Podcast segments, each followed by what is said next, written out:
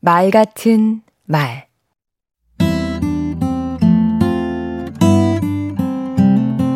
안녕하세요. 강원국입니다.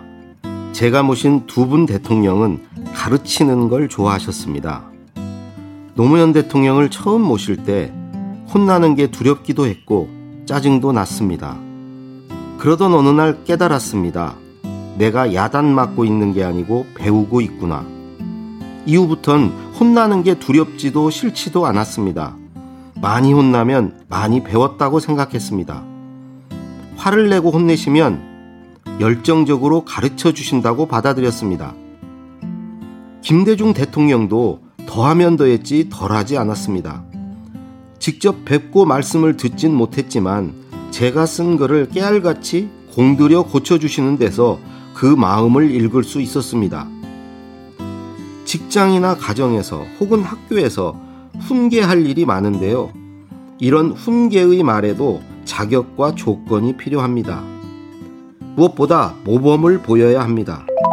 실력이나 태도에서 본보기가 되는 사람이 훈계했을 때 그것은 지적질이 아니라 가르침이 됩니다.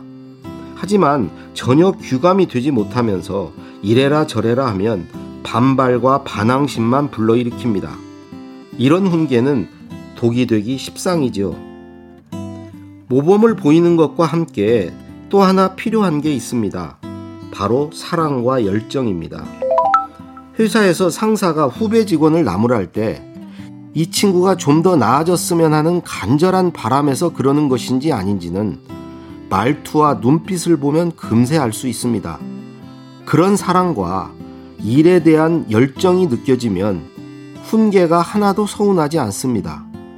그 말을 따르고 그 말에 부응하고자 합니다.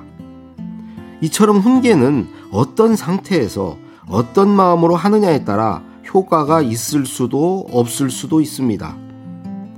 누군가가 나를 나무라면 가만히 생각해 봅시다.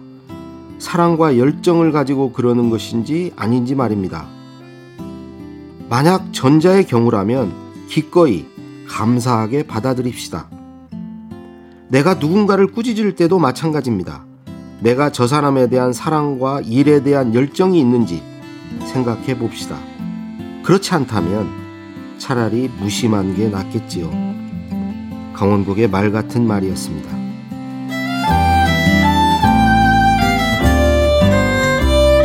쓴소리가 늘 약이 되나요? 독이 되는 말과 약이 되는 말. 말하는 사람의 태도에 달려 있습니다.